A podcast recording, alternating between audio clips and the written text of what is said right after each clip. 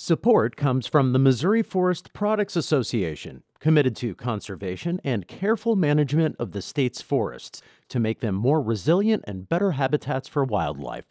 ChooseWood.com.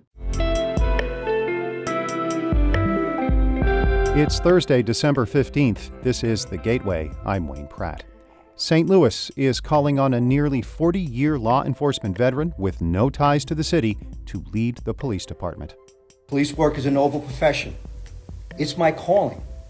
It's what I love to do.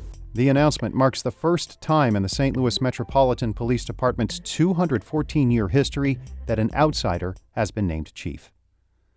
The incoming top officer comes with big city police experience and is leaving a similar job in Wilmington, Delaware. St. Louis Public Radio's Rachel Lippman reports. Robert Tracy started his law enforcement career in the New York Police Department in 1984, eventually rising to the rank of captain. He was also commander in Chicago before being named chief of the Wilmington Police Department in 2017. While in Delaware, Tracy oversaw a sharp reduction in crime, and detectives were able to solve more homicides. He says he wanted to leave Wilmington while things were going well. Why St. Louis? I, I think of a time and an opportunity for a city that I did my reading, I saw how much hope and there's a lot of places that I could have applied to. And this is the only place I did. His first day on the job is January 9th. I'm Rachel Lippman. St. Louis Public Radio. St. Louis Police Officers Association business manager Joe Steiger says bringing in an outsider could provide a fresh perspective. But at the same time, I think it sends a bad message to some of the commanders on the department that there's not upward mobility for them within the department to achieve that highest rank when they start going outside. The association and the Ethical Society of Police, which advocates for officers of color, say they would have preferred a more transparent search process. In other news, a St. Louis all boys Catholic school the Archdiocese planned to close at the end of the academic year will remain open. As St. Louis Public Radio's Mark Degon reports, plans to save St. Mary's High School will be revealed today. Since the St. Louis Archdiocese said in September that it would close St. Mary's, school leaders and alumni have been raising money to keep it in operation. They've already raised more than $3 million, and now they have a deal with the Archdiocese to continue to operate St. Mary's as an independent Catholic school. As part of that deal, the Archdiocese will transfer authority for the school to a new sponsor, and leaders of the effort say St. Mary's will get a new name. Supporters of the all girls Rosati-Kain Academy are also working on a plan to operate that school independently. I'm Mark Degon, St. Louis Public Radio. Students in the Independence School District will only be in class four days a week next year. Jodi Fortino reports that school board approved the plan this week. The district said it hoped the shorter week would help attract and keep more teachers.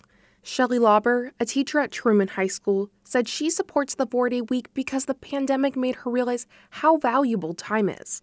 After a three day weekend, I have a totally different viewpoint going back to school than I do after a regular two day weekend. I feel ready to see my kids again. With nearly 14,000 students, Independence is the largest district in Missouri to make the switch to a four day week. I'm Jodi Fortino. Madison County has emerged as a priority for Illinois residents who want to secede from Chicago's political influence.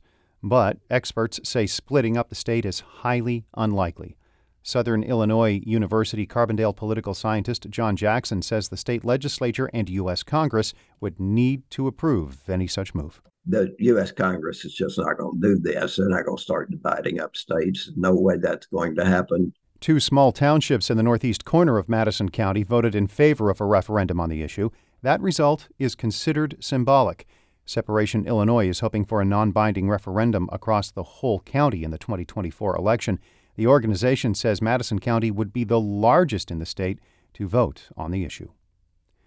A $250,000 grant will help the St. Louis nonprofit Feed My People distribute more food to hungry people and direct them to other needed services.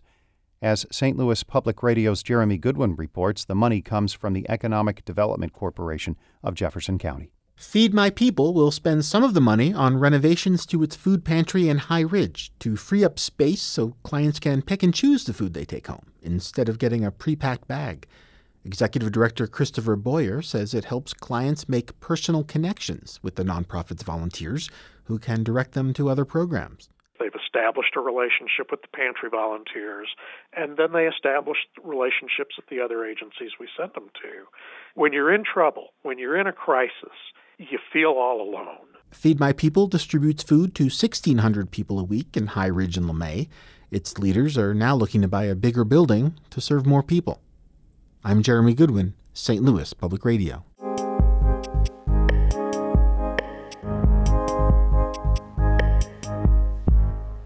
Food lovers in St. Louis were in a state of doubt earlier this year when the only kosher restaurant in Missouri went up for sale. Loyal customers of Kohn's Deli worried about what might change in a shop that's been in business since 1963. Those fears are now gone, as St. Louis Public Radio's Danny Wicentowski reports. Kohn's Deli is a St. Louis food institution. And on a recent visit to the shop in Creve Coeur, the activity inside is pretty much the same as what you'd find there on any other day in its nearly 60 years of business. Customers line up at the butcher stand for fresh cuts of meat. They order sandwiches marketed for their killer pastrami. And there is nowhere else in Missouri where this is happening. Kohn's has served generations of Jewish people and food lovers alike, and today it stands as the state's only kosher grocery and restaurant.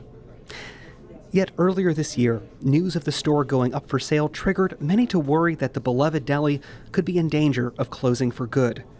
But a local chef in St. Louis, AJ Mall, wasn't worried. So I never believed that it was going to close down. I knew it was for sale. And the secretly a whisper campaign within the Jewish community probably the past at least at least 5 years we knew that the the owners were looking to sell.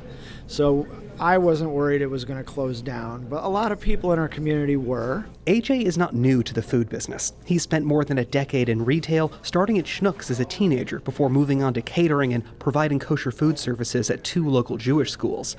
But his newest venture, taking over operations as part owner of Kohn's. I just knew they were looking for a buyer. And so they went public uh, with the sale in April. And I ended up making a a really good deal with partners on the East Coast. It's a major transition for the longtime family run deli, but Kohn's has experienced other changes in its six decades. It was opened in 1963 by two Holocaust survivors, Bobby and Simon Cone, and as a modest butcher shop, the store thrived. So my first memory of Kohn's was I was eight years old. Uh, that's what I can remember as far back. I was about eight years old, and there was a different location of Kohn's. This is the third location. The one before, my grandfather would take me, and my grandmother would go across uh, to the beauty shop. It was much smaller. So back then it was more butcher deli, and it's really just expanded. This will be the first time a non Kohn has run the store, though it will keep its name as a condition of the sale. In 1979, the store first passed to two Kohn siblings, Lenny and Rosemary, and now the mantle falls to Chef Mall. But one thing that isn't changing the store's marquee offering that killer pastrami sandwich. Uh, I think it's because it's made in house. Uh, we uh, use a brine injector machine, which most people would have to let the meat like sit for five days. We actually inject the brine in it, let it uh, sit for one day, so it gets us to get more flavor and in a quicker time. And then we have a proprietary spice blend. Running a place like Kohn's means a lot of running around, managing a grocery, restaurant, bakery, and during the season, a food stand at Busch Stadium. With less than two weeks on the job, Mall is still working just to get up to speed. Kohn's went into business in 1963, and this building that we're in right now was built in 1994.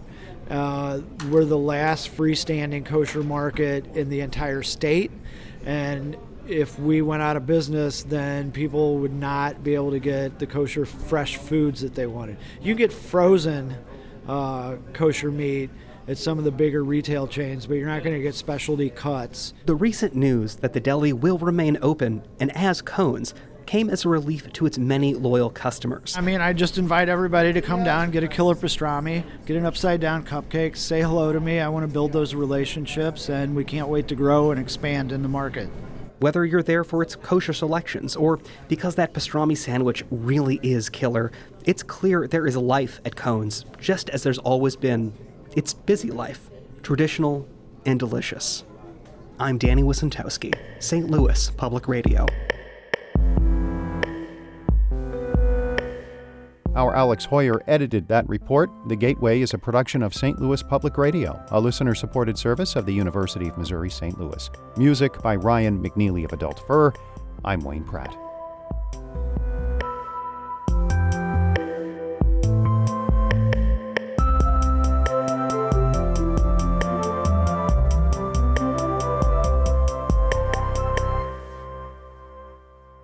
Support comes from the Missouri Forest Products Association. Missouri produces wood pallets, railroad ties, white oak barrels, hardwood floors, and more. Details on the variety of products made in the state are at choosewood.com.